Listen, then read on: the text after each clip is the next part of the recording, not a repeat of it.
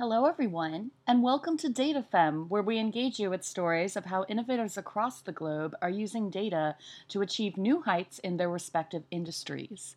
I'm your host, Danielle, founder of Dikayo Data, and I'm really, really excited about this next episode that I'm going to share with you today. If you know anything about me, receive my newsletter, or look at my social media posts, you know very well that I am an astrology nut. And recently, I've had the pleasure of working with a very, very esteemed astrologer, Julie McGill. And she's a longtime friend, but she's been really helping me look through my chart and see, I guess, how all of the elements in my chart factor into my struggles, my victories, my mental state, my moods, and even my choices. And just talking to Julie in our sessions, I've realized that astrology is more than anything I've really encountered based in data. There's so, so, so much data. If you go on CoStar, you'll know this, that factors into your chart and so many ways to interpret it and cross reference it with other people's charts. So I thought it would be really fun and informative to have Julie on DataFem along with her friend Sandhya Sudhakar, a specialist in Enneagram, which you'll hear more about, and see how these two studies intersect with our world of data science and come up with realizations that will illuminate new truths and ways to conceptualize the ways in which we process and work with data. This episode is kindly sponsored by my friends at Small Planet. You will remember them from DataFem Season 1's finale, where their developer, Quinn McHenry, was a guest. For those of you who don't yet know, Small Planet is a digital agency that builds apps and websites for all kinds of brands, whether you have a big brand or a small brand. And if you are looking for a new job in this transitional time, I want you to know that Small Planet is also hiring. And because I am directly connected to the team, if you're looking, please just contact me as you know how to do on social, email, dikayo at dikayodata.com, and I can make an introduction. But for now, let's tune in to our show.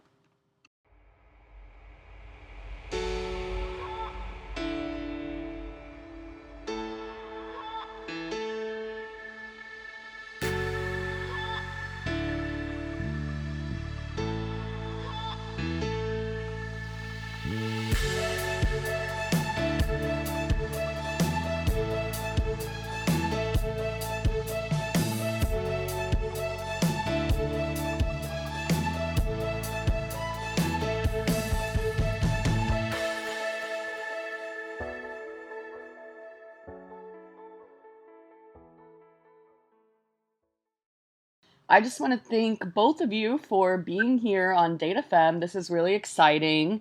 I'm really passionate about both astrology and Enneagram, and I'm always looking to learn more. And so I'd love to just start out with both of you telling me how you developed your passion and career for your respective studies and kind of what they mean in case some of the listeners haven't heard the terms yet. Awesome. Well, I will. Uh, this is Sandy. I will start and, and speak a little bit about Enneagram. Um, so, what Enneagram is is it's it's commonly known as a personality assessment tool today, and there are so many of those out there, like Myers Briggs or you know different other types of tools using corporate, like DISC and communication assessments and things like that what I what I've found is that it's much more of a than a personality assessment. It's really a tool for understanding yourself. And at a high level, you know, in the 1970s, it was kind of popularized, modernized by a psychotherapist. It's a framework. It's got nine different archetypes. So each person, um, through the theory of the Enneagram, fits into one of nine archetypes. And those archetypes are personality traits, but then they also go into the level of why are those personality traits being demonstrated by you? And it's driven by a core desire, a core fear, a core motivation that comes out and is the way that you get your needs met in the world. So it's very rooted in ego psychology, but the thing that I love about it as a tool is um, and the way that I've learned it is it blends psychology and ego psychology with spirituality and with somatics. And so it helps us kind of have a framework to better understand ourselves, not only to understand ourselves, but to understand who we are not, how how we act versus how other people act, how we react how, uh, versus how other people react.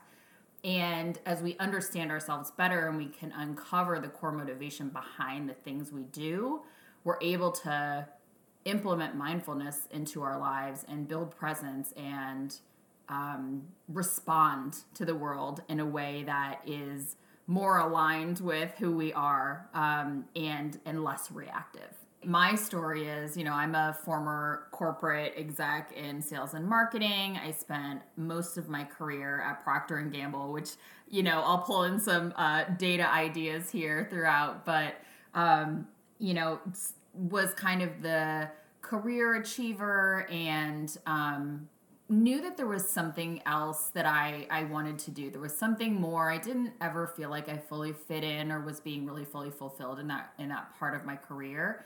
And I had a, a time in my life where quite a lot of things were high highs and low lows and it made me really curious about how i responded to that from an emotional standpoint from a psychological standpoint from a mental standpoint.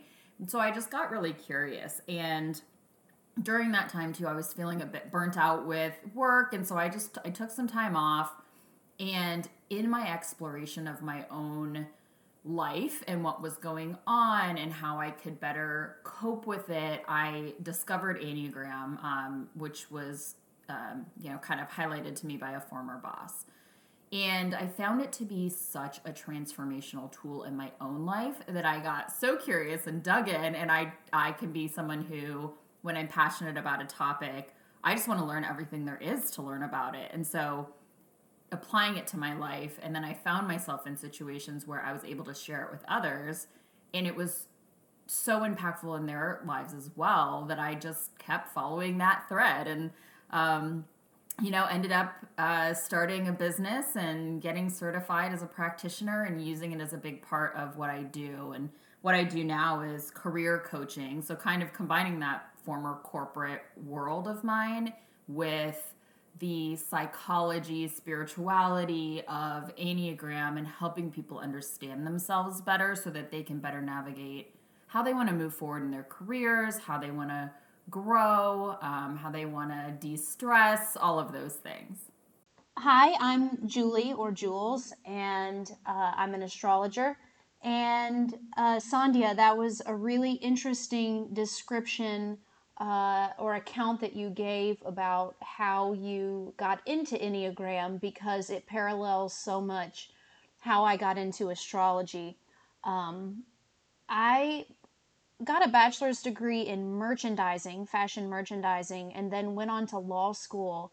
And after I graduated law school and began practicing as an attorney, found myself also really unfulfilled and, you know, that feeling is the same thing that you said. It's like there's something more. Like there's something more out there. There's something more I need to understand about myself. Um, I've actually dabbled in a lot of different careers. I have a, a like a laser license and have worked in uh, cosmetic laser work before. I have renovated and flipped houses. I have owned several bars and restaurants. I have worked a lot in the service industry. And, you know, my interests are just so diverse and always changing. And I got to a point where I felt like I was just always chasing the next new thing and trying to settle down in what people would consider, I guess, like a real career or the type of career that, you know, parents maybe hope their kids aspire to do just felt it really unfulfilling. And there were a lot of parts of my life that felt unfulfilling. And I'd had an interest in astrology since I was very young, but I would say it was it was surface level. And um, I I had a went through a really dark time. I had many losses in my life that um, convalesced at the same time. and I started digging really deep into astrology and was able to realize just that very thing. There is something more. And the way astrology was explaining myself back to me really helped me accept myself on a deeper level and understand myself. You know, I had all been reaching in all these different directions trying to find fulfillment through all these various careers and just always feeling like ah, something's missing. You know, I want a better understanding. And so astrology really gave me that. Um, and it gave me hope and it gave me meaning and it made life feel very purposeful again. Um, it helped me start to change the things about myself that I didn't like. And uh, after accepting gracefully those things, um, and, and, helping me show up in the world in a different way. So uh, I say all the time, astrology changed my life. And I really feel like it did. I, I think it gave me my faith back. You know, I've always had this longing for um, a spiritual center, but I didn't have any link to the spiritual realm, or so I thought. And through astrology, you know, astrology has really bridged that gap for me. It helps me sit kind of in the middle of my faith in the invisible realm that we're subject to and all the things that we can't see even like you know a lot of the scientific principles are invisible principles right? I mean astrology is right in alignment with that. And um, it is bridging that gap i say between science and spirituality. And uh, i've just really loved that. I would love to pick both of your brains about the scientific grounding that both Enneagram and astrology have. The way that both of you talk about this is just very, very scientific, very, very data fueled. But if you tell anybody else who is skeptical about, you know, personality tests or you know, astrology, horoscopes, they roll their eyes sometimes. Um, and I'm just interested, like, when you run across those people, how do you debunk, you know, their beliefs in that way? And um, do you feel like you're a scientist, and is that how you mentally approach all of your readings and work? It's quite interesting because, you know, part of part of the work that I do it does involve spirituality, but I see Enneagram as a tool of use this for what works for you and leave the rest behind. And you don't have to believe that, you know, your soul came into this world with a core nature, but you do have to believe that we can change as human beings.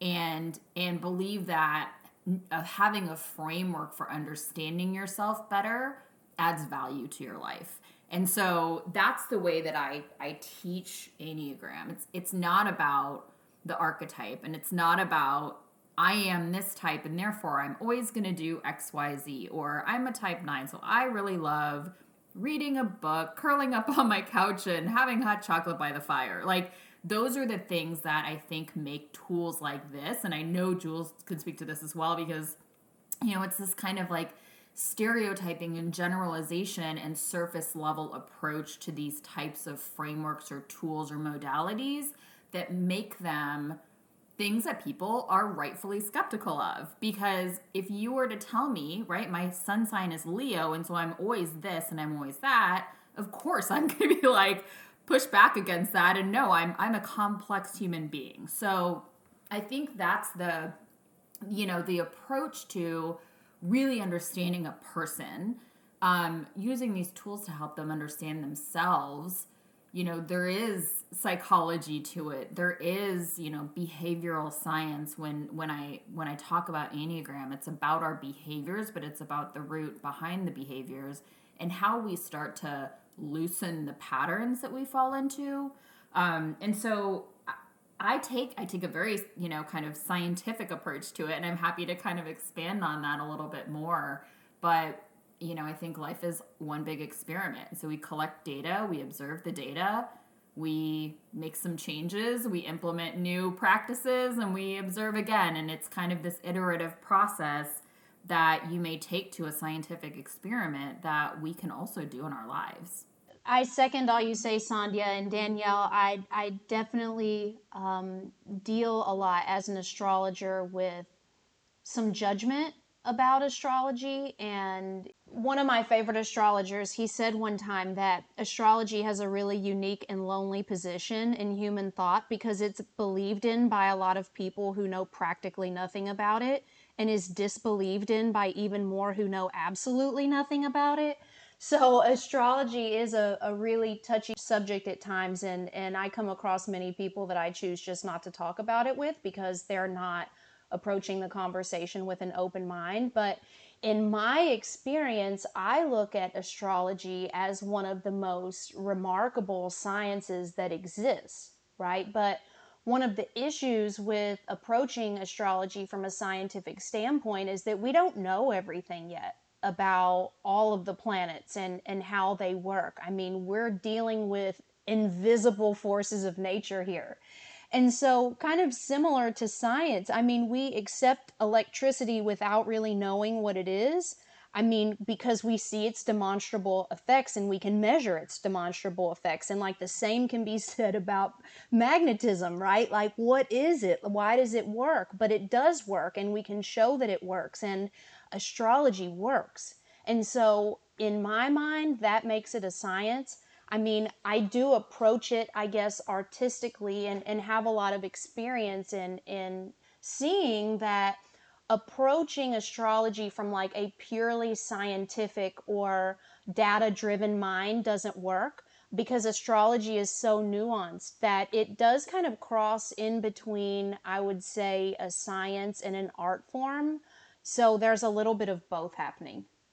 That's awesome. Yeah, the last podcast episode of Data Fem last week was about data science and art. And so it really is interesting to explore the when a field, and I think all fields could be considered this a merger of the two, um, a merging of the two. So yeah, I really like what Sandhya you said, like about the way you communicate this type of data to people is all in the phrasing. Like if you say, you know, I'm a Libra, so I'm always to be flighty, you know, or you like don't don't date Libra men or th- things like that um, that are just making the real complex world of these studies feel so trite and that's, you know, why people get I guess disillusioned by it, but I would love to hear from both of you about the data that you compile when you're doing consulting for people, how you learned to take in that data. So one of the the things, you know, I'd mentioned when I talked about my story is, you know, I worked at Procter and Gamble for I don't know 13, 14, 15 years maybe, a while. And um, you know, I was in the sales and marketing realm, but I used a lot of data analytics with you know how we help retailers design their shelf sets and where to place products and how to promote them. And you know there's there's a lot of analytics that is involved there but one of the core things that we would do is like try to understand how our consumer shops. And that comes to us in forms of data right? Spreadsheets um, you know purchase data and that would help us talk about like what is she buying? And how is she buying it? Is she buying it with other things? And how often and when and where? And those data points helped us understand a lot about the consumer. But in order to to truly make it an insight, right? Going from a data point to an insight of like putting meaning behind something, we had to talk to consumers and and ask them questions and understand why they buy what they buy or why they buy things together or why they buy things at a certain retailer. And that why is very similar to like how Enneagram works. And so when I work with typing clients, and that's something that I do in like a two session intensive or over the course of several months working with people in career coaching, I ask a lot of questions about their behaviors. How do you respond to this? What does this kind of situation look like to you? How do you feel when XYZ? And and then I kind of go into a deeper layer of a more nuanced version of that. if I find that self doubt, as an example, is a theme that comes up as I'm asking questions and trying to help them discern what their dominant type is, I might say, okay, self doubt comes in many forms. Self doubt can come in the form of second guessing your own decisions because you want to make sure you're making the best decision, or it can come in the form of doubting your decision because you wonder what other people are going to think about it, or it can come in the form of doubting your decision because in the past you've made a bad decision and you don't want to be wrong, you know, and there's so many layers of these things. And so I take this kind of scientific approach to like collecting these data points about whoever I'm sitting in front of and then putting them together, you know, and I have this framework in my head and I can kind of like start to funnel down into okay, you've demonstrated these traits and so I think it might be this. But the way that I work with clients and typing, doing their Enneagram typing is ultimately they're the ones that have to decide what their type is. And so I can help you narrow it down to a certain extent based on your behavior.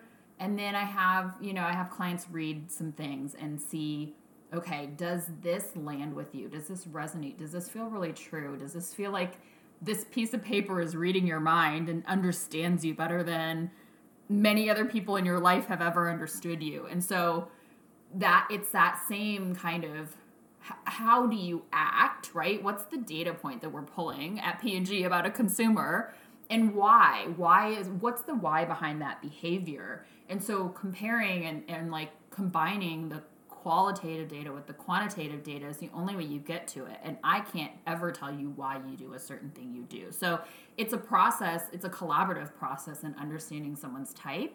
And I think that's why, you know, there are, like you had mentioned, there's skepticism out there. And I think for someone to take an online quiz that takes them five minutes that's supposed to tell them something about their life, like, yeah, of course that's to feel like it's putting you in a box. And so, you know the, the data the data based approach and combining the qualitative and the quantitative is is the way you get to the type. And then ultimately what that helps you do it's it's just the starting point.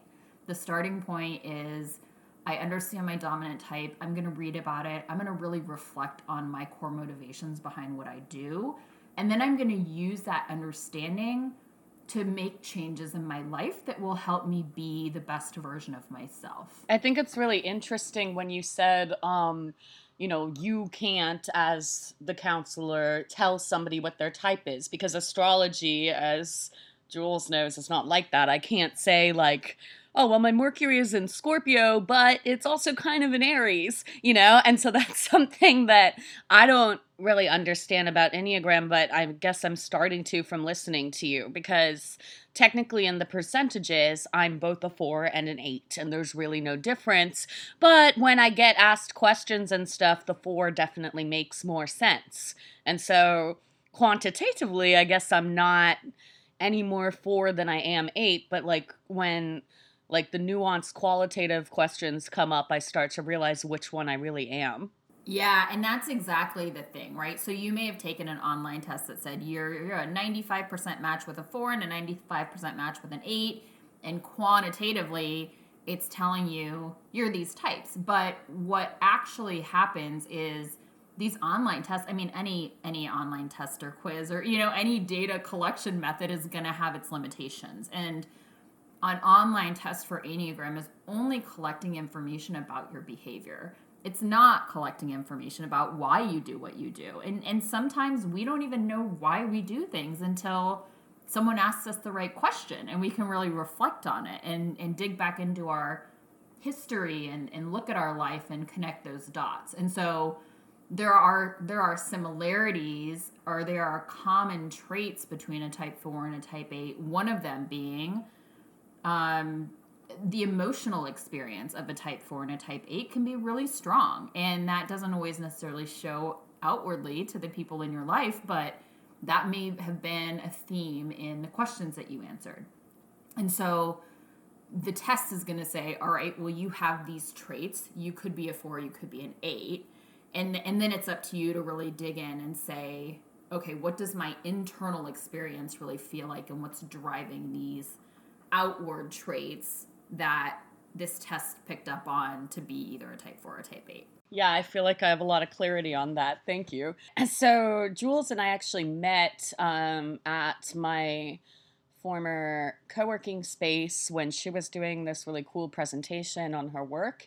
And I've had like a couple of sessions with her. So, Jules, I'm wondering if you can talk about you know how data fits into your practice because i mean as far as i'm concerned and i've talked to a lot of astrologers like you just you know you're very thorough and you just definitely seem to have a natural inclination towards compiling data and making sense of it which is what a data scientist does. So i'm just curious to hear your thoughts Thanks. Yeah, it was it was interesting to be invited to do this talk, which has turned out to be a really juicy conversation in my opinion, but you know, I I don't think of myself as a, a data scientist and I'm thinking, well, what in the world could uh, data science have to do with astrology?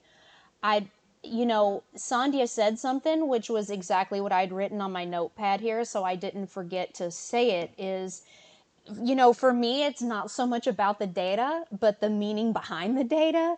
So I think I focus on the meaning a lot more than the data, but like the data gives me the starting point when I'm looking at a chart and trying to get a feeling for how this person views life uh, and is experiencing life. So, like, yes, I mean, it starts absolutely with the data and it is very complex. That's one of the misunderstandings about astrology is believing that if I'm born on May 23rd, I'm a Gemini and then I fit into that box. Or if I'm born on June 23rd, then I'm a Cancer and I fit into that box. And that's not true at all. That's one data point. And if you've ever seen your astrology chart or your, your natal chart or birth chart, it's called, there are so there's an overwhelming number of data points there. So much so that people get very overwhelmed in looking at it and it's like what are all these symbols and what do they mean? And it's like yes like astrology is an extremely complex uh, modality. But it works and it, it's just so amazing and it, it's cool how you know enneagram and how sandhya has explained it that it just works very differently than astrology works but both systems have their unique value and i think it's so cool to be able to explore through these different systems all of these data points to help us get a better understanding of ourselves and our lives and how to feel fulfilled right and how to feel like we are um, living our purpose. Um, but it, it, differently than Enneagram in astrology, you know, it's what you said, Danielle, like, you're not like well my my mercury's in in scorpio but it's kind of in libra. I mean you're pregnant or you're not right? Like we can say exactly where mercury was at the moment you were born. And so in that way like astrology is proscribed. Like your design is something that i can print out on a piece of paper and there's not much you can say to me to argue with that right like you could tell me well they must have mismeasured where the moon was at that exact moment or they wrote down my birth time wrong. Like, from this standpoint, it's very data driven, it's very scientific. But what I cannot prescribe for you, and, and this is similar to Enneagram, is what you do with that. I can explain your personal energy to you. I can explain some tendencies that you might have and how you are wired, so to speak. But what you do with that, like that is your free will. And so astrology does not restrict you in any way like you you are prescribed that design that you're born with but then it's up to you and you have the free will to say how am i going to use this energy that defines my individuality and who i am in the most beautiful way? And like that's what astrology lets us do and we can't really you know turn a blind eye to certain parts of ourselves because they're right there in the chart. So it's all about discovering like how is it playing out and how can it be best used? I think it's really interesting because as we talk about astrology and enneagram they both have parts of the the systems or using the systems that are very black and white. They are very qualitative.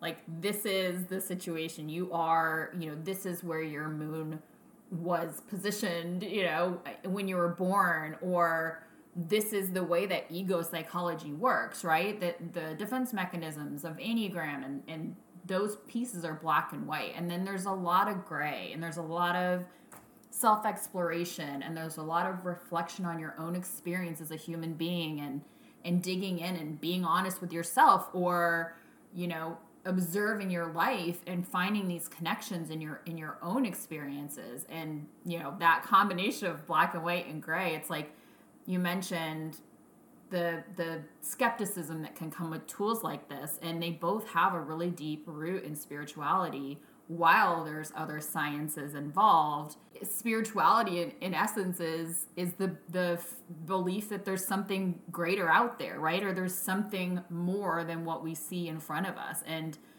to have that it is is important to to not be skeptical of these tools. And if everything that you you know believe you need to see on paper in a scientific study then these tools are not you know necessarily for that person and that's okay but it's it's the the desire to to know more and to experience and to to learn and to trust to some extent that there's more there than what we can see with our own eyes. Yeah, and that's definitely true about data, you know, consumer data as well. Like you have these numbers on a spreadsheet, um, and the science really is how do I clean this data? How do I standardize this data? How do I make the data work for the right context? How do I focus on certain variables more than others?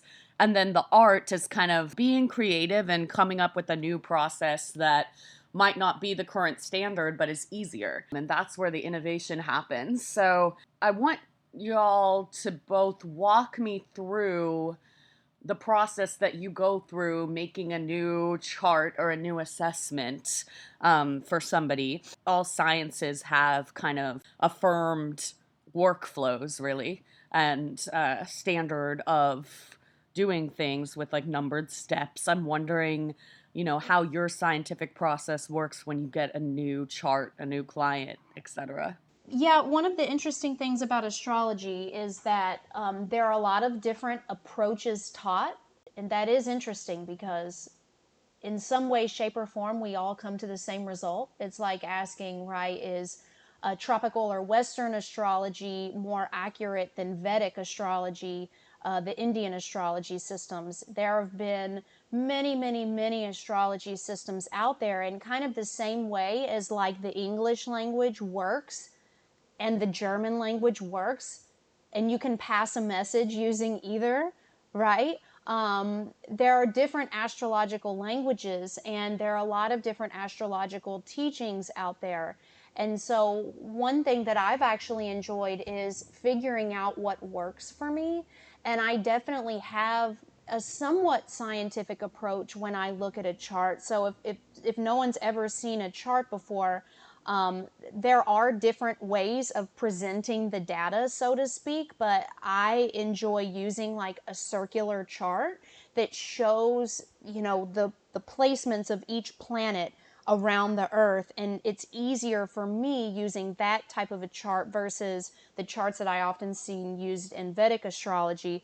Um, it, it's more intuitive for me to look at that circular chart which is the one i learned on which is probably why but you know, it's more intuitive for me to look at the data displayed in that way uh, in order to start getting a feeling about the person uh, and the interrelationships of all of these little aspects of their personality and how they work together. It's like every time I look at that circular chart, there are like certain things that I approach first.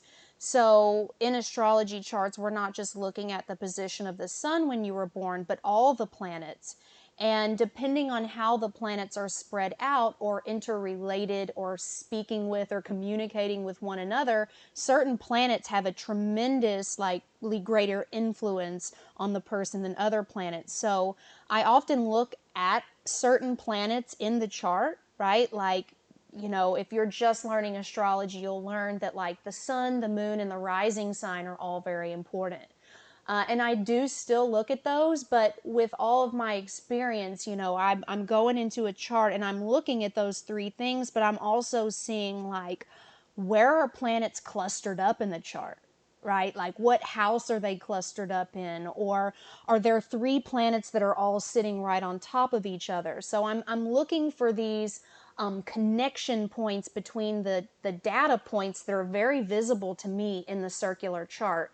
And then I'm also able to look at the numbers, right? So if I'm looking at an aspect or the degree based relationship between the sun and the moon, and I see in one chart that the sun and the moon are close together, but they're still 10 degrees apart, versus another chart where the sun and the moon are close together, but they're one degree apart, I can look at that and say, wow, like this is really affecting the second person in a way that's more pronounced than it might affect the first person. So visually, I can look at these data points and the numbers and the exact positions of the planets and derive some meaning from that.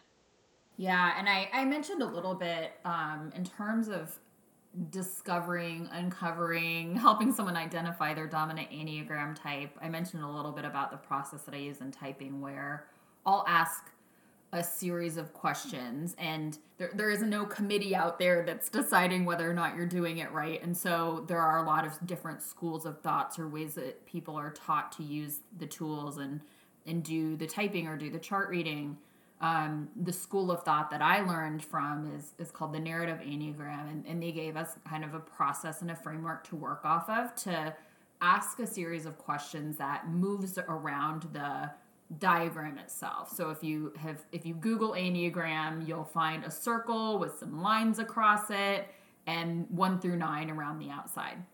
And it can look a little culty, I understand, but essentially this diagram is like it's a very deliberate diagram. And it's a circle that shows you know we we are all whole human beings and we all have all nine types in us meaning we all have all nine core motivations core fears core desires but the theory of enneagram says that we lean on one more than the others. And so that core motivation is the thing that we're trying to uncover through your discussion of your experiences in your life and all of those things. And so I ask questions in a certain order. I probe where it makes sense to probe. And so it is definitely a mix of art and science because there are big themes that can come out. Um, and then I can, you know, dive deeper into the nuance of that.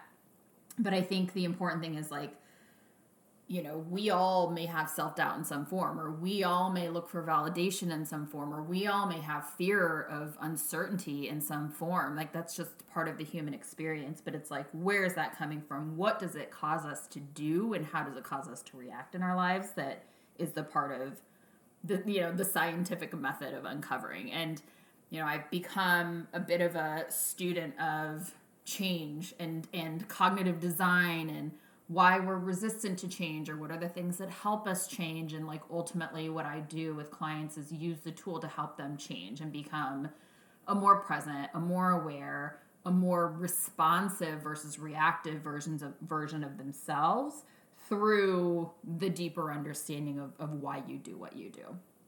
Data visualization and you kind of just mentioned this sandhya when you were talking about the i laughed. You can hear me laugh about the like cult symbol looking um, chart for Enneagram. So I'm wondering, you know, if you know anything about data visualization, or even if you don't, like, how does the presentation of these charts factor into the success of a reading or success of a study? Like, what, where does the visual presentation fit in? Yeah, so unlike your natal chart or birth chart in astrology, there's not one that's specific to you for enneagram. The the diagram is the diagram. But i think the interesting thing about the diagram is one it shows that you know we have all nine types in us but it also shows the interrelations between different types. And so um, you know if you you are a type 4 you're to have a connection to like the type 2 and, and another type and some of the the deep rooted science and and some of the you know spiritual like have to let it go and just believe parts come in where um, it shows us that we have different interrelations between the different types. And so as an example i i'm a dominant type 3 which the kind of core motivation there is approval and recognition and validation in the world through the things that I do and the things that I accomplish. I will go to a, a, six in growth and a nine in stress. The type nine is much more conflict avoidant and will withdraw in situations where there's a lot of tension or discomfort. And I find that pattern in myself where if I'm if I'm really stressed and really exhausted in, in all of these things, um, I kind of just want to tune out, or this idea of like narcotization, like numb out the world, like quiet the world, go watch Netflix, not talk to anybody, you know. So I I can, I can use this tool to to see not only what how, how do I uncover some of the ways I can um, get out of the box of, of the type patterns, but also where I might go when I'm thriving or where I might go when I'm in stress and and what things might I try to embody to like get myself into a, a more healthy place. So the visualization itself gives us a lot of information, um, but it's not necessarily like a way to present the data as I, you know, have a lot of history with it in my former career of there's a there's a certain way to show the data and it, that's going to be more compelling or less compelling. But what is important, I think, too, is that after I do the typing work with a client, I have them run some experiments around in their own life, and I have them do a daily observation on one or two things for a couple of weeks, and then we meet again and we kind of distill that information and dig deeper. And so that is almost more what I think about is like, how do I present the data in the most compelling way?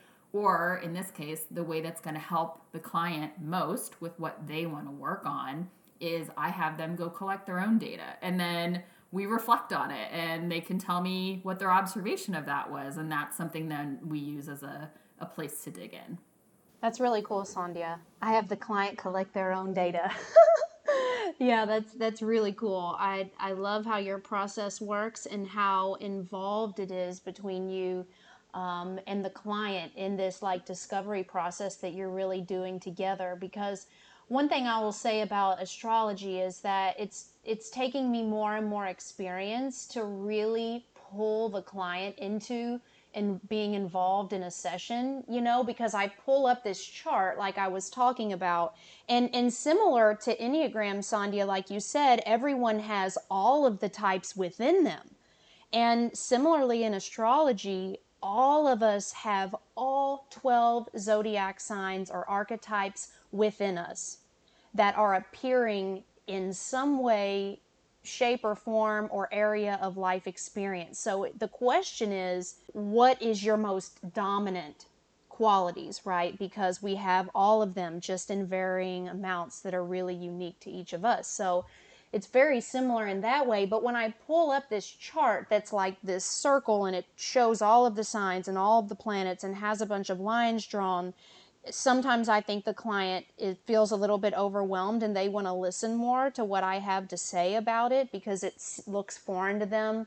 Uh, and so it's taken me a lot of work, like figuring out how to draw them into the conversation and have them give me even more data points to work with, if that makes sense. But, but Danielle, yeah, in, in, in astrology, you know, the, the chart looks like a map. It's, it's the circle and it has all of the planets scattered around the globe as they were at that time of birth.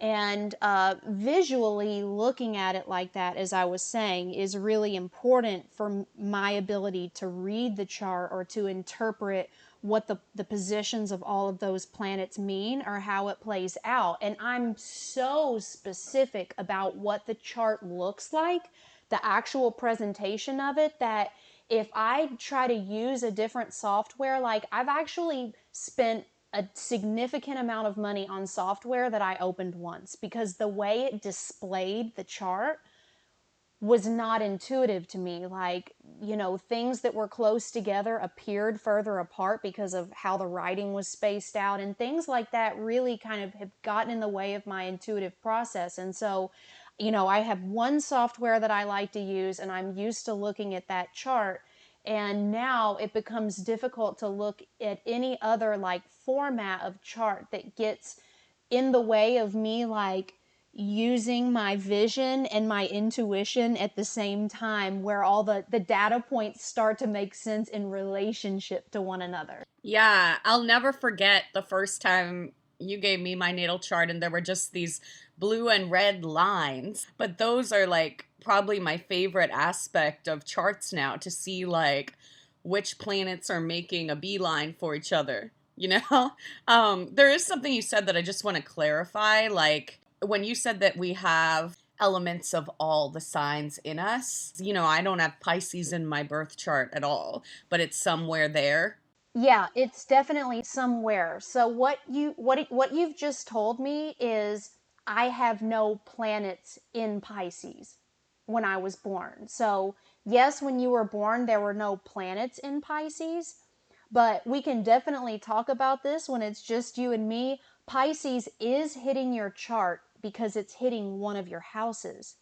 And the house system in astrology divides life experience into 12 sections right? So we have like one house that relates to the body and the image, and another house that relates to our possessions and our money and our values, and another house that relates to how we communicate, and another house that relates to our family. So the houses are dividing our life experience into 12 pie pieces. And one of those pie pieces for you is overlapping with the sign Pisces. So you do, in fact, have Pisces in your birth chart but it might be less pronounced because you don't have any planets that were traveling through the sign of Pisces at that moment you were born. Gotcha. So interesting. So there's no way that somebody is missing a sign in their chart. Everybody has a component of all of it. Exactly. I always say like be careful of that sign that you loathe right like you you taurus drives you crazy right well you act like a taurus you behave like a taurus or approach some area of life with that taurus mindset all 12 signs are present for everyone. It's just a matter of where they're coming in. And it'd be interesting to look at your chart and see, like, why is this Pisces energy something that she feels disconnected to? Like, what area of your life is it coming in or presenting itself? And how can we make sense of that? We've talked a lot about kind of technical aspects of Enneagram and astrology. How have you seen your clients improve their lives? based on what you tell them about their charts and what they learn to process. I'll jump in on that one. I I uh, have you know a number of clients where I've done a session or two with them, and then I have clients who I've worked with over the the course of a couple of months. And you know, I think there's transformation for everybody um, in some way, shape, or form. And so, you know, I have a client who was able to understand her inner experience better by understanding her dominant enneagram type and and start to see patterns in when do I get really upset or frustrated or irritated? What is the theme the common theme amongst these these things that trigger me that cause me to be really short with people or really angry with my mom and you know say things that I don't really intend to say? And you know and she was able to kind of connect those dots by doing the deeper digging and and in just understanding what's the reasoning you know and what's the common theme and and why you know why am I doing these these things so, you know, that becomes the okay, I want to address this challenge, right? In her instance, she actually is a dominant type 8. And so, in instances where she felt like she was being controlled, that's when that deeper anger would come out and she would react in ways that she wasn't proud of later. And so she was able to see that and then address that and and one build some mindfulness around is this person trying to control me or do they have intentions of keeping me safe or you know like you can start to kind of question yourself and say i reacted in a way that that you know made me um, do something i didn't want to do. But i can take a step back in future moments and discern what's really happening here and how do i need to respond to that situation. So it's those little things, right, in our day to day and how we react to certain events or respond to certain events, how we create presence and like deeper than that, like asking us what we really need to give ourselves because the paradox of the Enneagram is each of these nine types, um, you know, we're looking for something outside of ourselves that we have inside of ourselves the whole time, right? So this, the type three that I mentioned, that's my dominant type. Looking for validation and recognition and approval in the world through my accomplishments, where really at the end of the day, what I need to do is uh, make sure my sense of self worth is healthy, make sure my sense of self love is present all the time. And so, what can I do for myself to repair that or to patch that up when it might be a leaky bucket and and then I won't go seeking it elsewhere, right? And so those are the things like the pattern that we get into is trying to find something outside of ourselves when we can do things for ourselves. And this is where some of the experimentation comes into play of put a practice into place. And I'm very big on practical easy actionable let's do let's find something that works for you in 2 or 3 minutes a day. It's like keeping your car maintained. Every once in a while yes you're going to have a big issue where you need to take your car in and get it fixed but like if you change your oil all the time you're you're going to run more smoothly right? And so it's how do we practice these things every day? What are the things that work best for us based on what our triggers are or where we get reactive or what we do when we get reactive.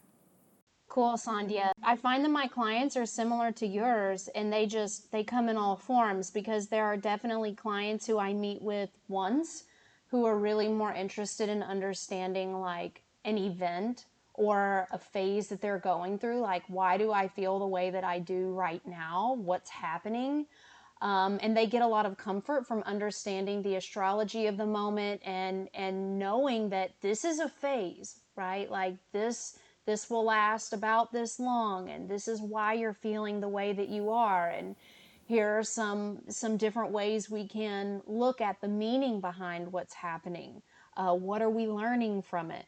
But then I have clients who really want to dig deep into understanding themselves and absolutely all aspects of their life. And I mean, we could meet over and over again forever, really, like just picking apart um, all of the ways that you look at the world and approach life and your experiences and how um, this is reflected within the natal chart. So, you know, clients all want something different, and I just try to. Uh, understand what they're looking for and and provide that but just from a you know 30,000 feet or however that saying goes.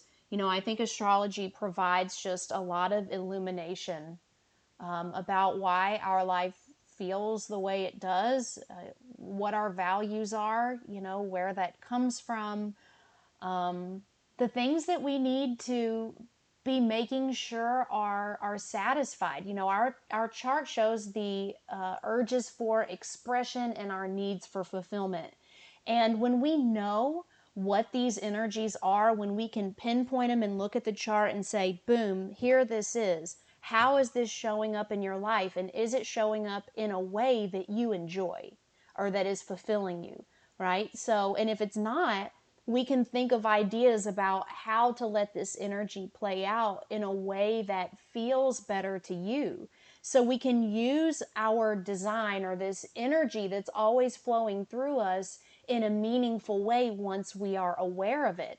So, for instance, if I'm talking to a client who um, has some symbolism in her chart that shows that she needs like a lot of of activity or freedom because she has Sagittarius on her uh, the cusp of a house that relates to work, for instance but she's like stuck in a cubicle all day. I mean, she's going crazy, right? But does that mean she needs to quit her job? No. You know, my suggestion is can you go out running at lunchtime? Um, can you put pictures from your traveling as your screensaver? Like, what can we do to let this like Sagittarian instinct play out and, and have this like urge and need fulfilled while you're at work without you having to like quit your job or make really drastic changes, right? So there is a way that we can fulfill all of these parts of ourself that are competing with each other, right? In order to be be satisfied. You know, there are so many elements of our psyche that are driving us to do different things. And it's like, how can we make them all work at the same time? And when we're aware of our astrology, we can be really creative in figuring out ways to like play out you know let the music play let this this energy that's within you play within your potentially even within like a current set of circumstances so the awareness really gives us a lot of freedom it's really cool to get those specific stories about how you've transformed your clients' lives using this. Um, I'm pretty, pretty sure that there are a lot of listeners here, myself included, as I'm listening to you, who want to know a lot more about astrology or Enneagram and kind of want to start the learning process or at least spend some time looking into it. So I'm curious um, as to both of your favorite resources, um, knowledge materials for uh, both the fields. So, when it comes to astrology, there are a lot of amazing free resources online. Um, if you just Google like free birth chart calculator, you can pull up uh, an incredible number of websites that will run your chart for you. It escapes me right this moment the site uh, Sandhya that we used for our last retreat. Um, but astro.com is my favorite that I use. And when you pull up your chart, which is free, might I add, there's a legend uh, next to the to the wheel. Like the wheel might look really overwhelming, but there will be a table next to it, and it will actually spell out what zodiac sign that each of your planets is in. And that's a wonderful place to start, just knowing which zodiac sign each planet was in at the moment you were born. Like each of those is a rabbit hole. Like you can, you know, search on YouTube or online for information about each of these planetary placements and find a lot of amazing material. I mean, I always caution people that not everything out there is the best, right? So, like, if something doesn't feel right, move on. You have to use a lot of discernment when you're going to these free online resources. Um, but if I could recommend a paid resource, one of the most wonderful resources that I still use is Stephen Arroyo's Chart Interpretation Handbook. His last name is A R R O Y O. Stephen Arroyo. So this chart interpretation handbook is just it's very simple. I mean, he like wraps up such complex ideas in a matter of 50 words you know? So you can look up all your planetary placements in this book and it's not a very big book. It's just a great reference book to have around. Um, also you know i i teach classes um, I have uh, intro to the natal chart classes. I'm always free to do one on one sessions and mentoring and helping someone learn astrology. Or if they're really serious about doing like an astrology education program, anyone can always contact me and I would just be totally thrilled to lead them in a good direction towards some of the people who I have learned from. But this this chart interpretation handbook by Stephen Arroyo is probably the best 10 or 12 dollars that someone who's just getting into astrology could spend. Yeah and i would say for enneagram um, there are a couple of things. If you're trying to identify your dominant type i would say one yes of course you can certainly book a session with me and we can do some deep dive. I'll do i'll go through the typing process and then we actually dig in personally into your patterns and put some practices into place and things like that um, but there are two really great websites, and they're kind of the two main schools of thought on Enneagram. One is EnneagramInstitute.com, and the other one, and this is where I've gotten my certifications through, is narrativeenneagram.org. And Narrative Enneagram is a nonprofit, um, and they have a ton of good resources on their website. And I would say if you want to do the typing journey on your own, just take the time get yourself into as receptive of a mode as you can, do some breathing, kind of just be relaxed, and read through all nine types and really just see which one do you respond to the most. And sometimes it's like, which one do you feel triggered by the most? And which one do you feel the most uncomfortable reading because that can often be the one that that might give you the most clues into your dominant type um, there's also a book called the essential enneagram it's eight dollars and it can you know there's an assessment in there that includes you reading through different paragraphs and you can kind of dive into the the ego structure and the ego psychology of each of the types so those are a couple websites, a book, um, and then you can always send questions to me or contact me. And um, my company is called Aperture Culture, and that's really all about um, the aperture of a camera is where we let the light in. So it's all about building awareness and changing our perspectives. But on Instagram, I'm Aperture CLTR, so A P E R T U R E C L T R, and that's my handle. And you know, you're welcome to DM me with questions as well as um, reach out if, if you want to work together. Awesome. What's the best way to reach you, Jules? Thanks, Danielle. I was about to jump in because uh, Sandhya had just reached out to me. That that uh, great website for looking up your chart if you're a beginner is astro charts.com. And the reason I really love this website is because after you generate that free chart, if you scroll down the website actually lays out the elements of your chart in narrative form. Like it will say, you know, Gemini on the first house, um, uh, Cancer on the second house, Leo on the third house. It will spell out for you all of these various elements of your chart that you can then go and research and have fun with. So it kind of decodes that chart that looks like a bunch of hieroglyphics, right? It's like another language when you first see it. So that astro-charts.com is a great place to run uh, your birth data and pull up your chart and have it list for you all the various elements of your chart that you could start researching. And one thing that I, I want to say is that um, I highly encourage people not to pay for computer generated astrology readings. So, this is where like data science, in a way, kind of falls short in astrology astrology is very nuanced and one plus one does not always equal two. Sometimes it equals zero and sometimes it equals three. So I tell people like, please like be aware that computers cannot do astrology like humans can. You can still go online and have a lot of fun with it, but if you're going to shell out dollars, hire me or hire another astrologer whose website you resonate with or whose YouTube videos you resonate with to do a personal reading for you if you're going to be spending money. And um, I would be happy to be that person if anyone wants to reach out to me.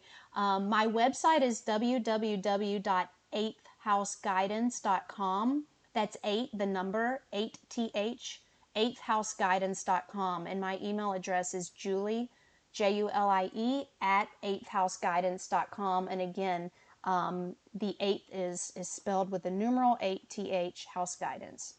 Well, thank you both very much. Um, we covered a lot of ground. I know we did, but are there any just kind of last thoughts, last words of wisdom that either y'all want to share? And Jules kind of mentioned this when she's talking about you know finding an astrologer. It's like there are there are there's a world of resources out there for people for self exploration, for personal development, for growth. And I think, you know, in today's world, like we're, we're starting to shift away from the stigma of things like going to therapy and and there's there's even more out there too right? It's like find what works for you find what you resonate with find what you you're drawn to and specifically maybe who right you're drawn to that you feel you love their approach.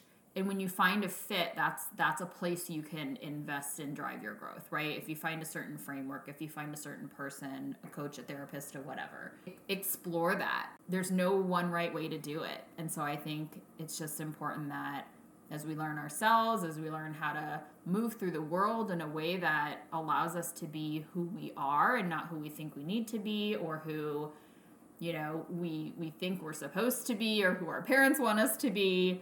There's a lot of support. And so i'd encourage everybody to to find that support that feels right for you. Yeah i i ditto that sandhya i think it's a shame that you know for a long time we've lived in a society where there's a lot of stigma attached to like therapy and a lot of different forms of self-help And um, especially with astrology, there's a, a, stigma attached to astrology and a misunderstanding of astrology because what most people have been exposed to is like this carnival version of astrology that they get in, in newspaper horoscopes, right? And even those have, val- have value, but only if, if you know how to approach them. Um, so, so yeah, I just, I like to caution people, you know, anyone can put anything on the internet.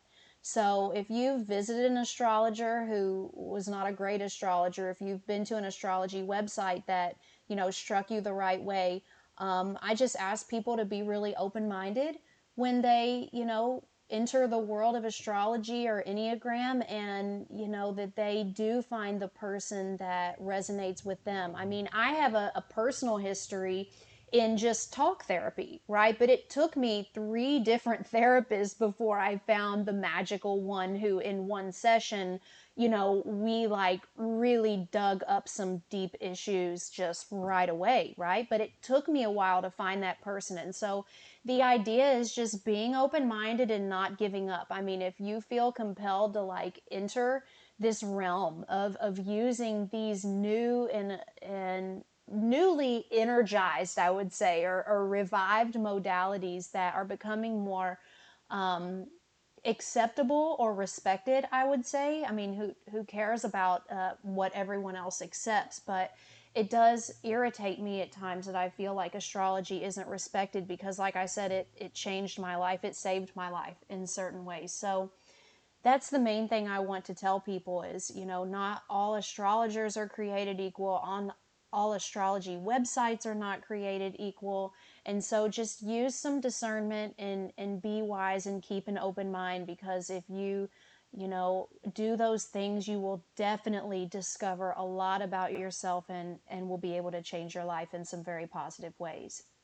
Well, thank you. Thank you so much to both of you. I really enjoyed this conversation and I feel like I've learned a lot. I know that my listeners will have learned a lot that they didn't know. And I'm so glad that both of you are available to do sessions because I'm sure a lot of people would be interested in exploring their world in this way.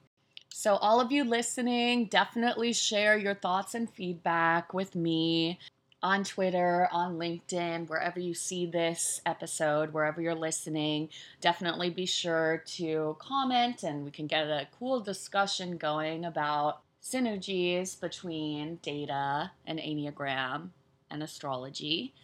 And be sure to check out smallplanet.com, like I mentioned earlier. It's a really fun site for anyone interested in apps of any kind. And I did mention that they are also hiring. So if you are looking to get data hired, that is a good place to start and to go. And of course, as usual, if you're interested in supporting this content and future content, because we have a lot on the chopping block for you, go to Patreon and become a supporter at patreon.com slash datafem. But that's all for now. Have a wonderful week. Until next episode. Mm.